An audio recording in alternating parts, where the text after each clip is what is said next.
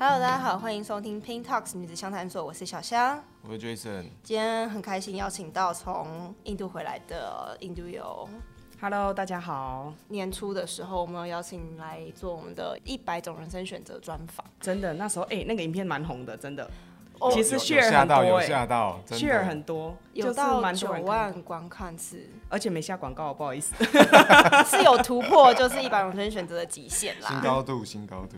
对啊，然后那时候就是听了很多印度人分享你们在印度的工作，对，嗯、然后有一些人应该还不认识你，可以分享一下，简单的自我介绍一下。就是我是二零一二年的时候到印度，然后后来就变成了香港凤凰卫视驻印度的记者。平常专门在做的新闻是外交、战略、区域关系等等等等，但是这一部分台湾人应该不太了解，因为。对，因为凤凰卫视在台湾看不到啊。嗯、然后在台湾大家比较认识我就是印度游，因为我在 Facebook 上面还有在其他地方都用印度游、尤其的游当我的笔名。对，然后就写了一些我在印度的生活的一些经验呐、啊，文化上的冲击，就比较软性的、很好笑的、搞笑的这样子。所以基本上是一个记者，但在台湾可能比较像是网红，但我个人认为我是网美。这有点不好意思接下去。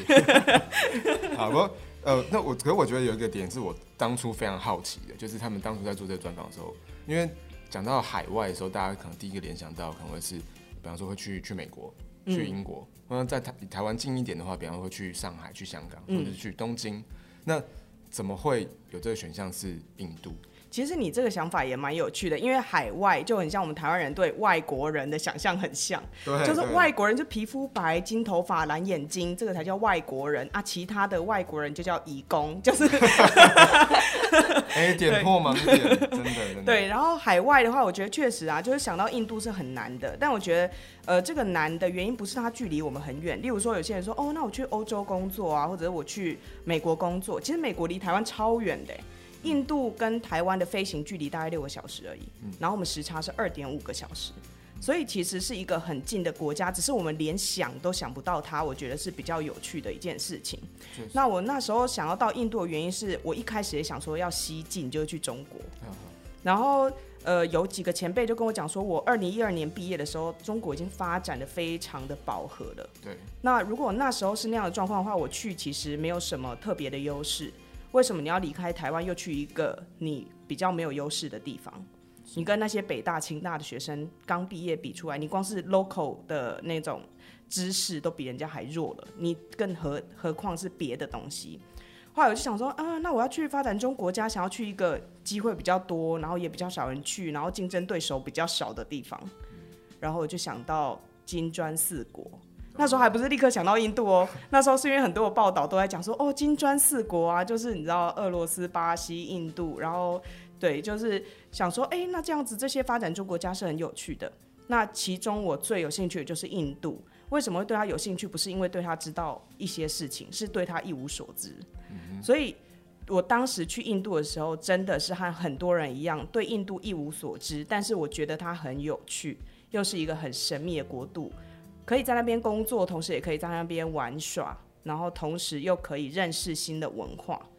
嗯嗯，所以某种程度你其实算是一个比较大胆的人呢，因为毕竟对啊一无所知的状况下，你怎么知道你可以玩乐什么，或者是？也许你去了根本没有玩乐，就是初生之犊不畏虎，而且去也真的没有，一开始真的没有玩乐到，一开始被当成廉价劳工压榨。哎、欸，我一开始去真的就像那个，就是移工被外就被那个雇主压榨。哎，我一个月月薪是九千块台币啊，然后我妈就那时候超气的、啊，因为呃，我妈就说，你说台湾二十二 k，那时候不是最流行这个关键词嘛，二十二 k，你去印度领九 k。所以九 K 是能活的吗？在印度？呃，应该说是在印度，无论是多少 K，你都可以活，只是怎么活啊？对，所以我那时候刚开始在印度过生活的时候，真的是和印度的中低层的人过一样的生活，住在村子里面，吃路边摊，然后坐那种嘟嘟车、人力车，或者是各种交通工大众交通工具。然后很多人就会说：“哇，天哪，你的经验好特别哦！你为什么都敢吃路边摊还是什么？就是我不觉得是因为我自己本身能力还是什么之类，因为我那时候就是这么穷，我就是没钱去吃餐厅，我就是去 shopping mall 里面看到菜单就会走人。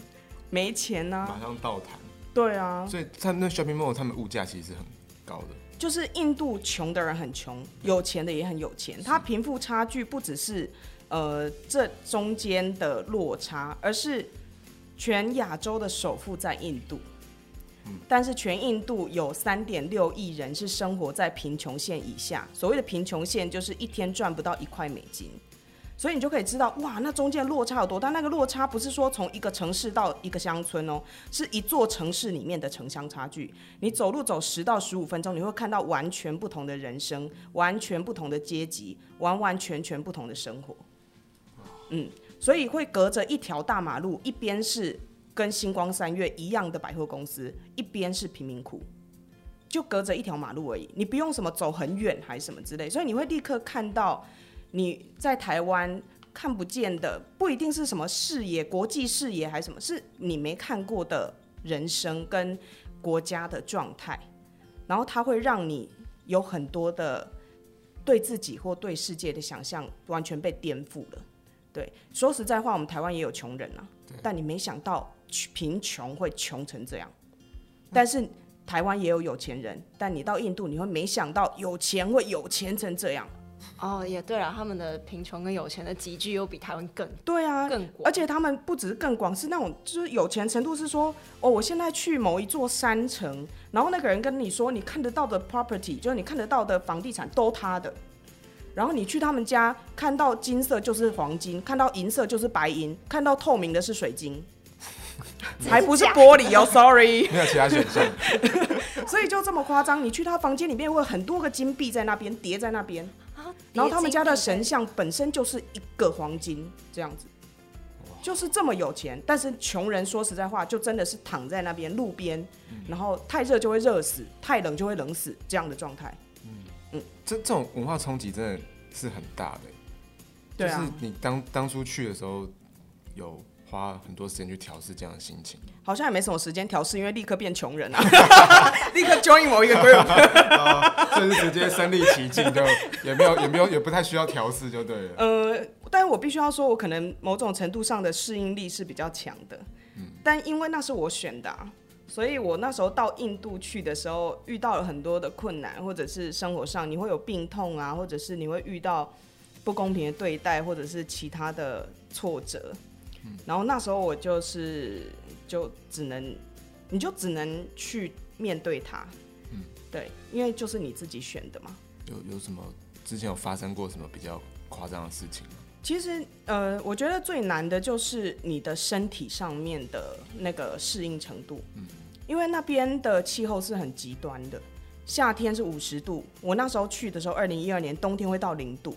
去的时候太穷了，所以刚开始还租了一个没有热水器的房间，然后一直到十月想说，哎、欸，怎么越来越冷，越来越冷，然后才发现会那么冷。早吧？对，所以后来又才又这样子搬家。所以我觉得你对于第一个那个环境的适应能力要很强。我刚到的时候是六月二十七号，我到现在还记得，二零一二年六月二十七号，那时候是新德里最热的时候，它真的很热，大概就是四十七度到逼近五十度之间这样。可是又越来越冷，然后又很干，然后呃夏季过了就是雨季，雨季的时候疯狂下雨，然后我住在村子里面，然后去上班的时候都要对就要度过那个淹水的那个，然后重点是因为那个踩进去的水你不知道那是什么，它不是不只是雨水啊，你平常看到路边 堆的垃圾、动物的排泄物什么什么各种东西都在那上面啊。然后你就要，要么你就像猴子一样吊栏杆这样子爬过去，要么你就是踩在水里面。因为我那时候根本就是要上班，然后如果要花个四十卢比，例如说，就那时候大概是台币二十块，搭嘟嘟车去上班，就想啊太贵了，用走的好了，大概是那种状态。不过反正你的方式就是选择加入一个阵营之后，对，再跳另外一个阵营，一一关一关打破它，啪啪啪。哦，因为这其实。就像这种东西，因为尤其在印度，其实可能感受会比较又又会更深刻，因为他们有种所谓的种姓制度。虽然他们现在已经说不能有，可是其实是不是在那边当地，其实这样的阶级其实还是存在。其实你用台湾来想就好了，大家都会觉得哦，台湾没有阶级啊，台湾没有歧视才怪嘞。你没有歧视移工吗？你没有歧视原住民吗？你光是用“环纳”这个字，我没有，不是，就光是用“环纳”这个字，或者是你有时候你觉得你没有，但其实你有的情况。是很多的。在印度基本上也是这样，它的宪法规定你不可以用种姓歧视歧视别人，所以它也被视为是废除种姓。可是当一个东西在社会里面存在太久的时候，你很难一次就像是手术一样把它切掉就没了。它是一种习惯吧？对，它是一种习惯，或者是它是你成长过程中，或者是你社会化的过程中，已经深植在你的观念、你的生活里面。你周遭的人看待事情、看待人的这样的视角，嗯种姓现在可能已经不决定你的工作，因为种姓最初它是规定你的工作嘛。有些种姓它就是捕鱼的，有些种姓它就是制陶的，有些种姓它就是呃呃武士，所以它是规定你的工作的。那现在我们看到的印度，基本上种姓不决定你的职业。不同的种姓人可能会交朋友啊，你也可能投票投给不同种姓的候选人呐、啊，oh. 或者是你可能也会支持某一些呃社会运动啊什么什么。可是你发现，在结婚上面要跟不同种姓的人结婚是很困难的。可是所有人都知道，婚姻或者是家族之间的联系是决定一个人的社会阶级很重要的一部分。所以当你在婚姻上面很难打破的时候，你就会发现社会的流动是很困难的。那这个困难不只是你想不想跟不同种姓人结婚，而是在印度一个家族联系这么强烈的国家，一个大家族团体式的生活的国家里面，不只是你一个人的意愿，你本身变开明了，不代表你整个家庭、整个家族都变开明啊。举例来说，在台湾这样子的情况可能是同志。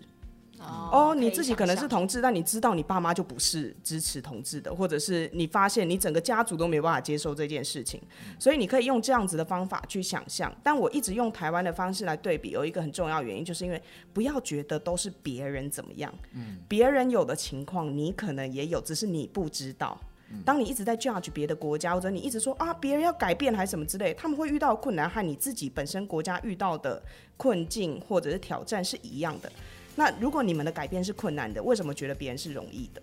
嗯、哦，这个类别还蛮适合的。突然觉得，这让我想起那个《一百种人生选择》里面你说过的一句话，就是呃，你不是要漂白印度，你只是要呃尽量不要让别人去抹黑，抹黑他。对对。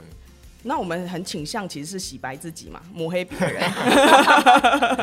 哦，我觉得呢，台湾很棒，台湾确实有自己很棒的地方。嗯，但是印度也有它很棒的地方。是，对，我相信，因为我之前其实看过一本书，叫做《窥看印度》，他是一个呃日本的一个舞台设计师。那他他每他每到一个地方旅行，他他就会把当地他看到的东西画成一张插画，然后搭配他自己的一些。呃，对于这件事情的见解，嗯，那呃，我觉得那很有趣的是，其实一个国家真的是你用什么角度去看，你会看到东西真的是截然不同。嗯，我从那本书其实我看完之后，我我对印度的想象就是完全颠覆，就是我会变得，我也会很想要去那个地方。我觉得每一件事情的发生都取决于你怎么看它。嗯，那很多时候，因为我们都已经长大成人，你在这个世界上面已经生活了几十年，你一定会有。既有的观点，可是像印度一个这么和我们不一样的国家里面，其实很多时候你必须要把自己归零，你才能够用一种比较原始的方法去看待这个国家。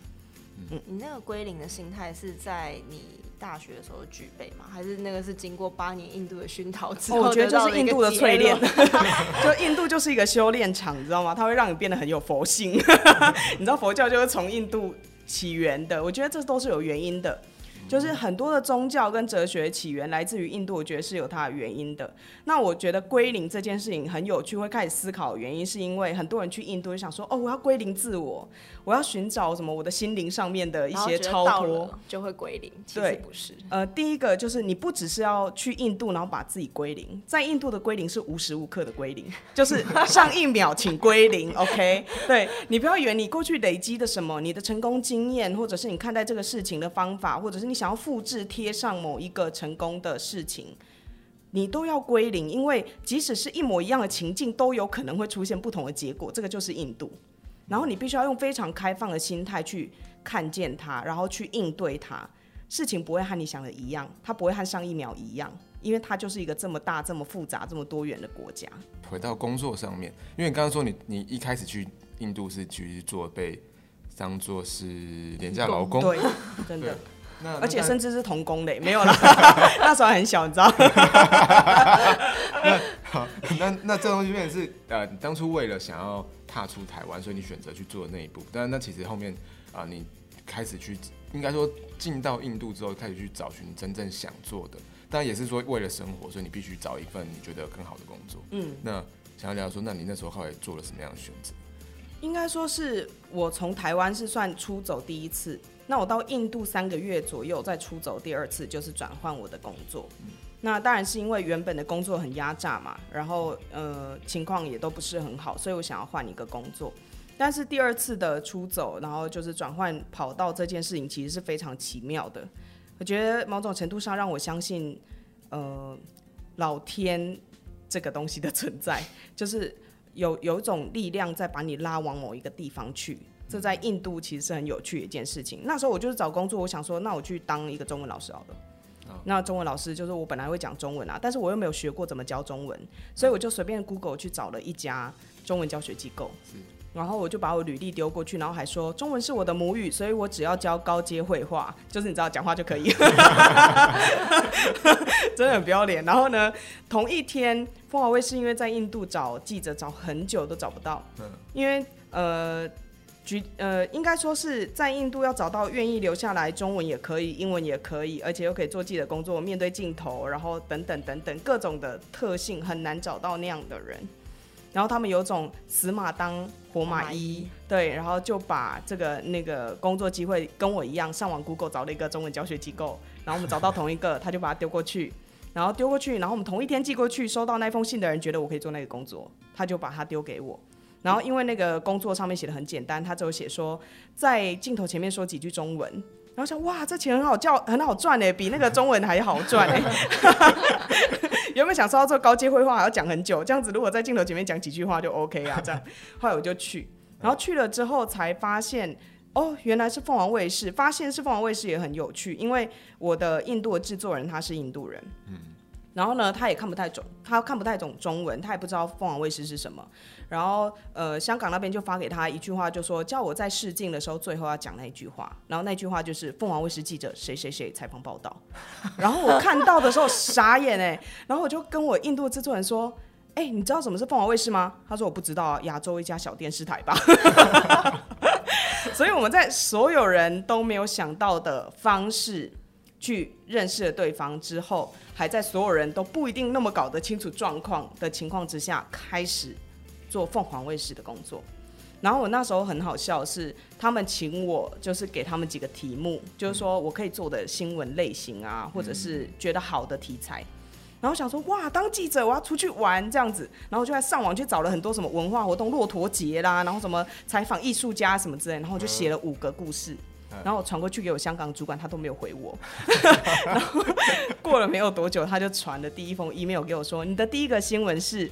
中国第一艘航空母舰辽宁号正式下水，印度反应如何？然后我想说，天哪，Hello，我的骆驼姐，太难了吧？所以就是真的很搞不清楚状况啊。然后那时候就很小，然后对，但是我觉得也是因为这样的情况之下，我才有可能做这些工作。因为我如果一开始知道它这么难的话，我可能会很害怕。可是我一开始就不知道啊，我那时候只是觉得，OK 啊，原来不只是在镜头前面讲几句话，哎、欸、，OK，好吧，是电视台记者，哎、欸、，OK，好吧，辽宁号，OK 所。所以这其实某种某种程度有时候其实，呃，你要想要出国去，呃，应该说去海外工作的话，又又具备一种，其实你不要不要太容易 say no，不要太容易 say no。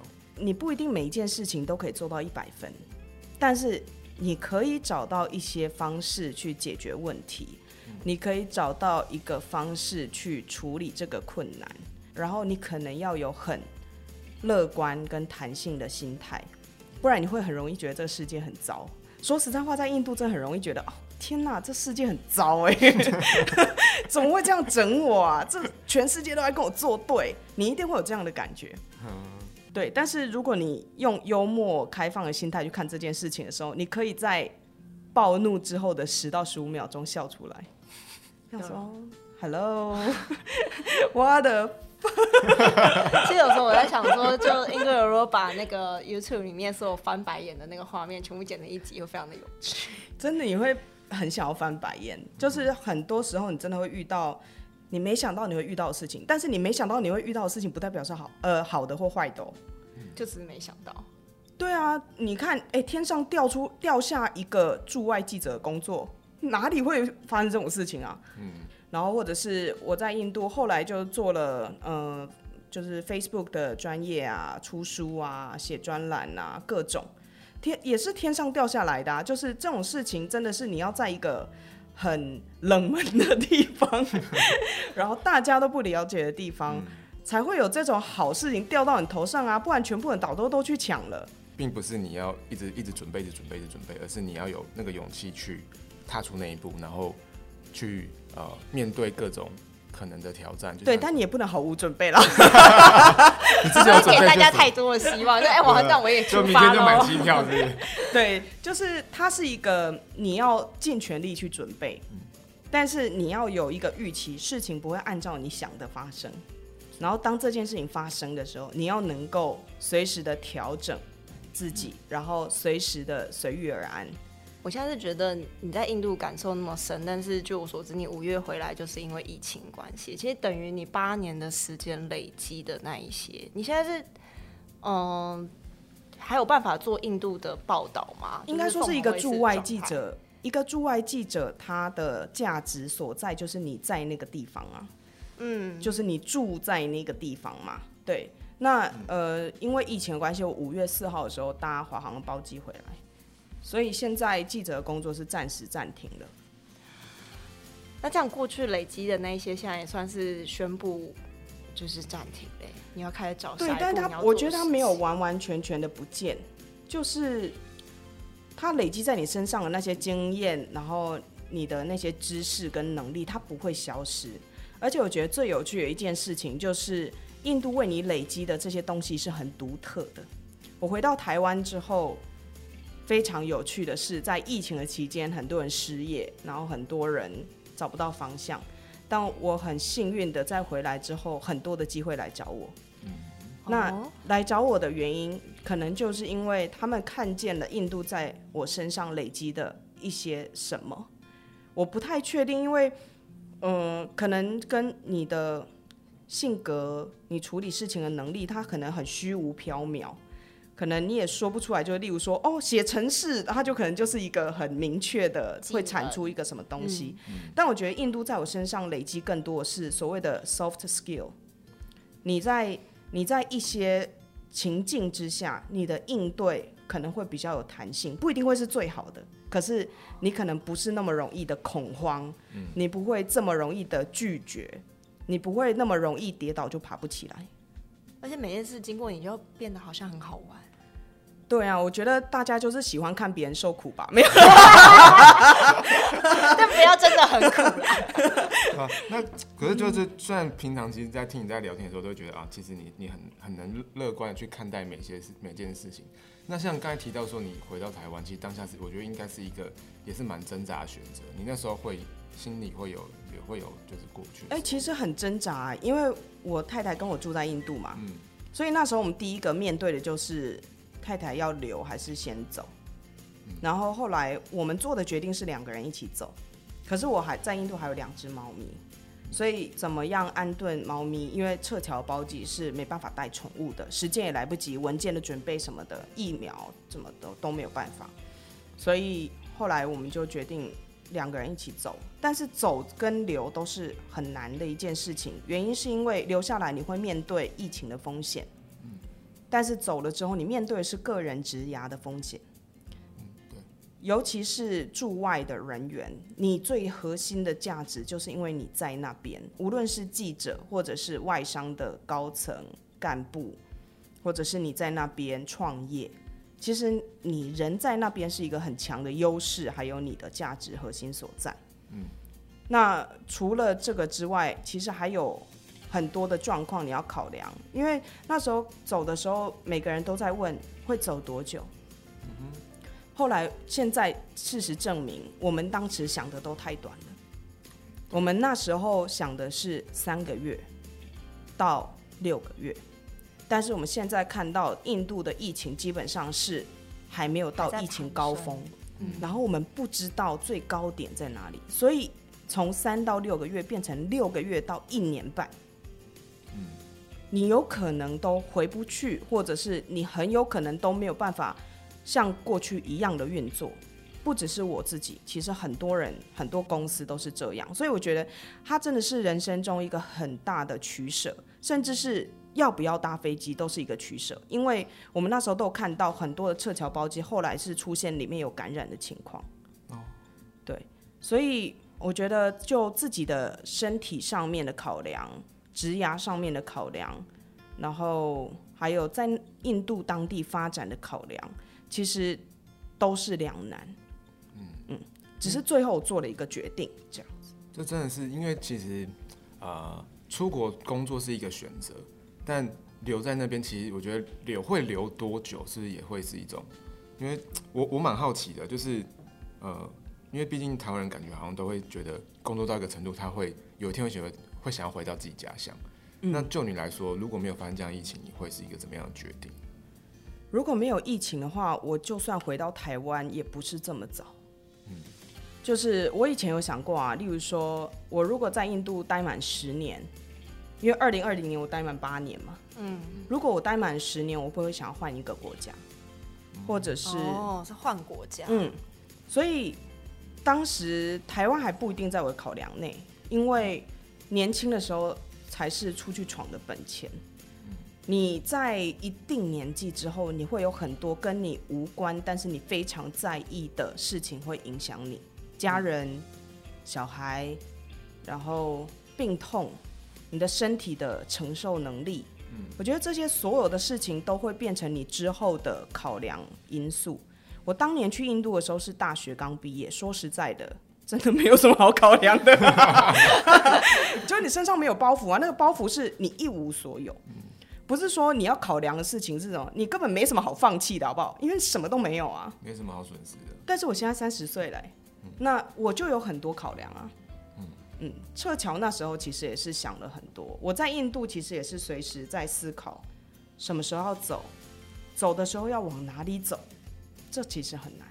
还能走去哪里？世界的尽头。卢夫。其实疫情对我来说是一个很大很大的人生的影响，我相信对很多人来说也是这样。是。只是我我被迫离开一个我很熟悉的地方。我以前曾经跟别人说过，我最怕一件事情就是印度成为我的舒适圈。某种程度上，其实有这样的状况，因为你会称它是家，第二个家。对，已经开始熟悉那边，有点如鱼得水的感觉。对，大家当然大家都会说我如鱼得水啊，但其实我常常那你知道快要死掉在那啪啪啪啪啪的时候，大家也没有发现我的挣扎。对，但是我觉得它确实是对所有的人生造成一个很大的变动，对我来说也是。所以，呃，回到台湾之后，原本想的时间是很短的，就想说那就在台湾休息一下，然后多多看不同的产业，或者是去接触不同的机会。可能我一开始就先做一些讲座啊，然后去参加一些活动啊，然后跟不同的人聊一聊啊。就后来发现，哇，印度这么严重，真的回不去哎！回不去的情况之下，你就必须要找一条路走。所以我就开始找不同的机会。然后今天就是访谈，其实也很有趣。这个时间点，因为我两天前决定了下一步。然后说实在话，我完全跳了另外一个产业。然后我朋友就说：“天哪，你怎么会往非媒体业，或者是非出版、非文科？”的路线去走，然后我那时候就跟他说，因为要转弯就转一个大的啊。我当初印度也是啊，要选就选一个大的，要转弯就转一个大的。嗯，所以其实你就是在你的人生好，其实你一直在想要啊、呃、去做一些各种的挑战，就是让自己不断的跳脱舒适圈。我觉得也不一定是挑战，应该说是我这个人就喜欢好玩的东西。嗯，呃，我的心态不一定是哦，前面有一个。困难，我要 conquer 它。我的看这件事情的方法比较像是前面有一个好玩的事情，我不知道，哎，想去这样子，想试试看。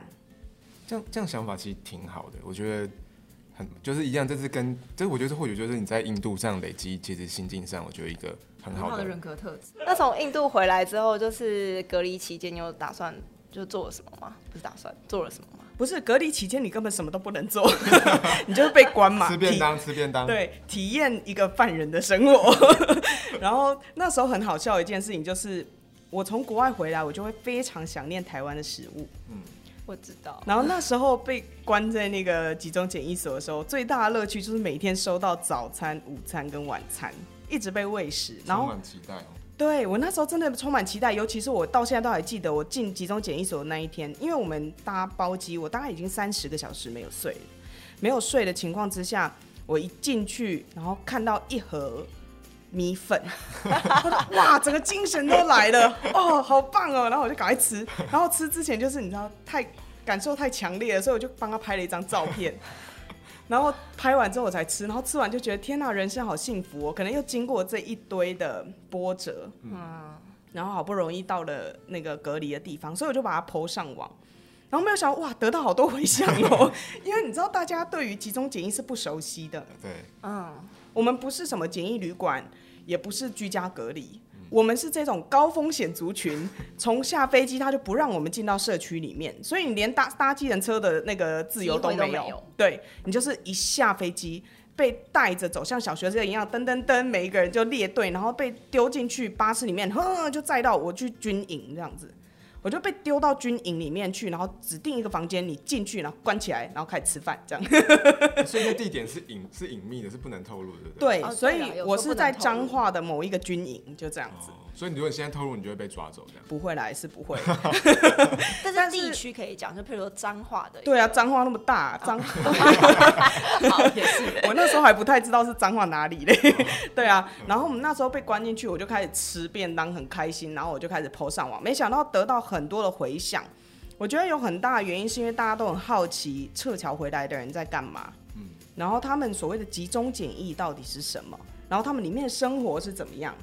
然后我就因为这样的关系，然后受到了超多的关注。但其实我在集中检疫所里面做的大部分的事情就是吃东西，然后运动，然后就是你必须要很努力的去帮自己找事情做。你知道，其实这件事情非常的困难，因为你会很孤独，然后你也知道你的未来是很渺茫的，你也知道你放弃了什么，你也知道做完十四天的集中检疫之后，你要出去面对的是。